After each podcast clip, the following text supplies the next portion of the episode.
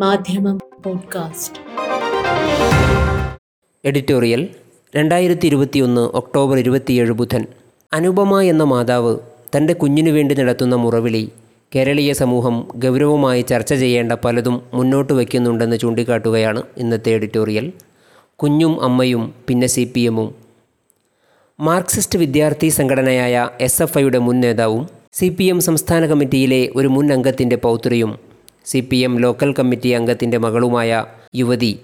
താൻ പ്രസവിച്ച കുഞ്ഞിനെ വെറും മൂന്ന് ദിവസത്തിനകം തന്നിൽ നിന്ന് എടുത്തുമാറ്റി ശിശുക്ഷേമ സമിതി മുഖേന ഇതര സംസ്ഥാന ദമ്പതികൾക്ക് ദത്ത് നൽകിയെന്ന് പരാതിപ്പെട്ടും. കുഞ്ഞിനെ തിരിച്ചു കിട്ടണമെന്ന് ആവശ്യപ്പെട്ടുകൊണ്ടും തിരുവനന്തപുരം കുടുംബ കോടതിയിൽ നൽകിയ ഹർജിയെ തുടർന്നുണ്ടായ സംഭവ വികാസങ്ങളാണിപ്പോൾ സംസ്ഥാനത്തെ ചൂടേറിയ വിവാദങ്ങൾക്ക് തിരികൊളുത്തിയിരിക്കുന്നത്. നെസിയ എന്ന വിവാഹിതയെ പ്രേമിച്ച് വിവാഹം കഴിച്ച പാർട്ടിക്കാരനായ അജിത്ത് ആ ബന്ധം തുടരവേ പാർട്ടിക്കാരി തന്നെയായ അനുപമയുമായി ഒരുമിച്ച് ജീവിക്കുമ്പോൾ അവൾ ഗർഭിണിയാവുകയും തുടർന്ന് പ്രസവിക്കുകയും ആ ആൺകുഞ്ഞിനെ ദുരഭിമാനം മൂലം എടുത്തുകൊണ്ടുപോയി മാർക്സിസ്റ്റുകാരനായ അച്ഛനമ്മമാർ ശിശുക്ഷേമ സമിതിയെ ഏൽപ്പിക്കുകയും സമിതിയുടെ ജനറൽ സെക്രട്ടറിയും മാർക്സിസ്റ്റ് യുവജന സംഘടനാ നേതാവുമായ ഷിജു ഖാൻ ആൺകുഞ്ഞ് പെൺകുഞ്ഞാവുന്ന മറിമായം ഉൾപ്പെടെ വഴിവിട്ട മാർഗേണ കുഞ്ഞിനെ ആന്ധ്രാപ്രദേശിലെ ദമ്പതിമാർക്ക് ദത്തെടുക്കാൻ അവസരമൊരുക്കി എന്നതുമാണ് ചുരുക്കി പറഞ്ഞാൽ പരാതിയുടെ ചുരുക്കം. വസ്തുതകളെല്ലാം വ്യക്തമാക്കി താൻ സി പി എം നേതാക്കളായ Kodiyeri Balakrishnan Vijayaraghavan P K Sreemathi P Sathidevi തുടങ്ങിയവരെയെല്ലാം കണ്ടിരുന്നുവെന്നും എന്നാൽ മാസങ്ങൾക്ക് ശേഷവും തനിക്ക് നീതി ലഭിക്കുന്നില്ലെന്ന് ബോധ്യപ്പെട്ടപ്പോഴാണ് കോടതിയെ സമീപിക്കേണ്ടി വന്നതെന്നും അനുപമ പറയുന്നു. എന്നാൽ നിയമപരമായി ചെയ്യേണ്ടതേ ശിശുക്ഷേമ സമിതി ചെയ്തിട്ടുള്ളൂ എന്നാണ് മന്ത്രി വീണ ജോർജിന്റെയും സമിതിയുടെയും നിലപാട്. സി പി എമ്മും പോഷക സംഘടനകളും അനുപമയോടൊപ്പമാണെന്ന് പ്രഖ്യാപിച്ച് കുഞ്ഞിനെ അമ്മയ്ക്ക് തിരിച്ചു കിട്ടാനുള്ള എല്ലാ ശ്രമങ്ങൾക്കും പിന്തുണ നൽകുമെന്ന് ഉറപ്പു നൽകുന്നുണ്ടെങ്കിലും കേസിന്റെ നാൾവഴി പരിശോധിക്കുമ്പോൾ പാർട്ടിയുടെ ആത്മാർത്ഥത തീർത്തും സംശയാസ്പദമാണെന്ന് പറയേണ്ടി വരും ഇഷ്ടപ്പെട്ട ആണിനും പെണ്ണിനും ഇഷ്ടമുള്ള കാലത്തോളം ഒരുമിച്ച് കഴിയാനും ഇഷ്ടമില്ലാത്തപ്പോൾ പിരിയാനും സ്വാതന്ത്ര്യമുള്ളതാണ് സോഷ്യലിസ്റ്റ് വിവാഹ രീതി എന്ന് മാർക്സിസ്റ്റ് താത്വികാചാര്യൻ ഇ എം എസ് മുംബൈ പറഞ്ഞു വച്ചിട്ടുണ്ടെങ്കിലും ഈ സംഭവത്തിലെ ഇഷ്ടവും അനിഷ്ടവും ഒരുപാട് ചോദ്യങ്ങൾക്ക് ഉത്തരം തേടുന്നുണ്ട്. വിവാഹിതയായ ഒരു യുവതിയുമായി അതറിഞ്ഞുകൊണ്ട് തന്നെ ഒരു പാർട്ടി പ്രവർത്തകൻ ബന്ധപ്പെടുന്നതിലെ ഔചിത്യമാണ് ഒന്നാമത്തേത്. ആ ബന്ധം നിലനിൽക്കെ പാർട്ടി പ്രവർത്തകയായ മറ്റൊരു യുവതിയുമായി നിയമാനുസൃതമല്ലാത്ത ബന്ധം സ്ഥാപിക്കുകയും അതിൽ കുഞ്ഞു ജനിക്കാൻ പോകുന്നു എന്ന് കാണുമ്പോൾ ആദ്യത്തെ പങ്കാളിയിൽ നിന്ന് നിർബന്ധിച്ച് വിവാഹമോചനം നേടുകയും ചെയ്യുന്നതിലെ മാനുഷികത എത്രത്തോളം എന്നതും ചോദ്യമാണ്.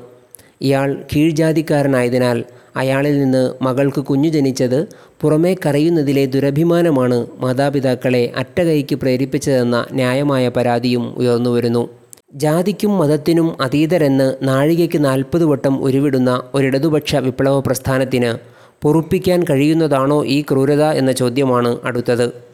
ശല്യം ഒഴിവാക്കാൻ വിദൂരതയിലെങ്ങോ ജീവിക്കുന്ന ദമ്പതികൾക്ക് കുഞ്ഞിന്റെ ദത്തിന് തടസ്സം നീക്കാൻ കൃത്രിമ രേഖകളും നടപടികളും സ്വീകരിച്ച ശിശുക്ഷേമ സമിതിയുടെ സെക്രട്ടറി പാർട്ടിക്കാരൻ തന്നെയായിരിക്കെ സംഭവം ശരിയാണെന്ന് തെളിഞ്ഞാൽ അക്കാര്യവും വിശദീകരിക്കാൻ സി പി എം ബാധ്യസ്ഥരായിത്തീരുന്നു. അതെല്ലാം ഇരിക്കട്ടെ. സംഭവത്തിന്റെ ആകത്തുക കൂടുതൽ ഗൗരവപൂർണമായ സമസ്യയിലേക്ക് വിരൽ ചൂണ്ടുന്നുണ്ട്. അത് മറ്റൊന്നുമല്ല ഇത്തരം വ്യവഹാരങ്ങളിൽ സത്വര നടപടികൾ നീതിപൂർവം സ്വീകരിക്കാൻ യഥാസമയം തയ്യാറാവേണ്ടത് സംസ്ഥാന സർക്കാരാണ്. പ്രശ്നത്തിൽ ഇടപെടുന്നത് പക്ഷേ മിക്കപ്പോഴും ഭരിക്കുന്ന സർക്കാരിനെ നിയന്ത്രിക്കുന്ന സി എന്ന പാർട്ടിയാണ്. സർക്കാരും പാർട്ടിയും തമ്മിലെ ബന്ധം വേർതിരിയാനാവാത്ത വിധം സങ്കീർണവും കുഴഞ്ഞുമറിഞ്ഞതുമാവുന്നുണ്ട്. ക്രിമിനൽ കേസുകളിലും ചിലപ്പോൾ സിവിൽ കേസുകളിലും പ്രതികളാവുന്നത് പാർട്ടിക്കാരാണെങ്കിൽ കേസുകൾ അപ്പാടെ അട്ടിമറിയുന്നതും ജനങ്ങൾക്ക് നീതി ലഭിക്കാതെ പോകുന്നതും ഇത് ആദ്യത്തെയോ രണ്ടാമത്തെയോ തവണയല്ല.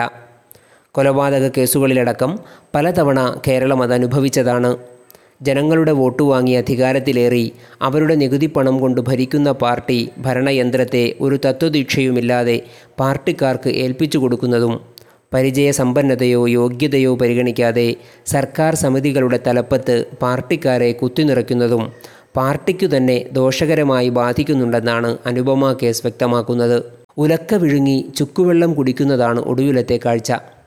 സർവോപരി തങ്ങൾ കരകളഞ്ഞ മതേതരവാദികളാണെന്ന് വാദിക്കുമ്പോഴും ധാർമ്മിക സദാചാര മൂല്യങ്ങളോട് തീർത്തും വിടപറഞ്ഞ തലമുറകളെ ആസൂത്രിതമായി വളർത്തിയെടുത്താനുള്ള ഭവിഷ്യത്ത് അനാവരണം ചെയ്യുന്നതുകൂടിയാണ് ഇപ്പോഴത്തെ സംഭവം.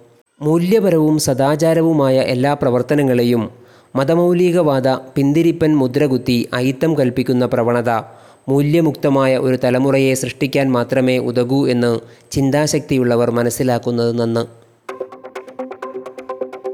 മാധ്യമം പോഡ്കാസ്റ്റ്.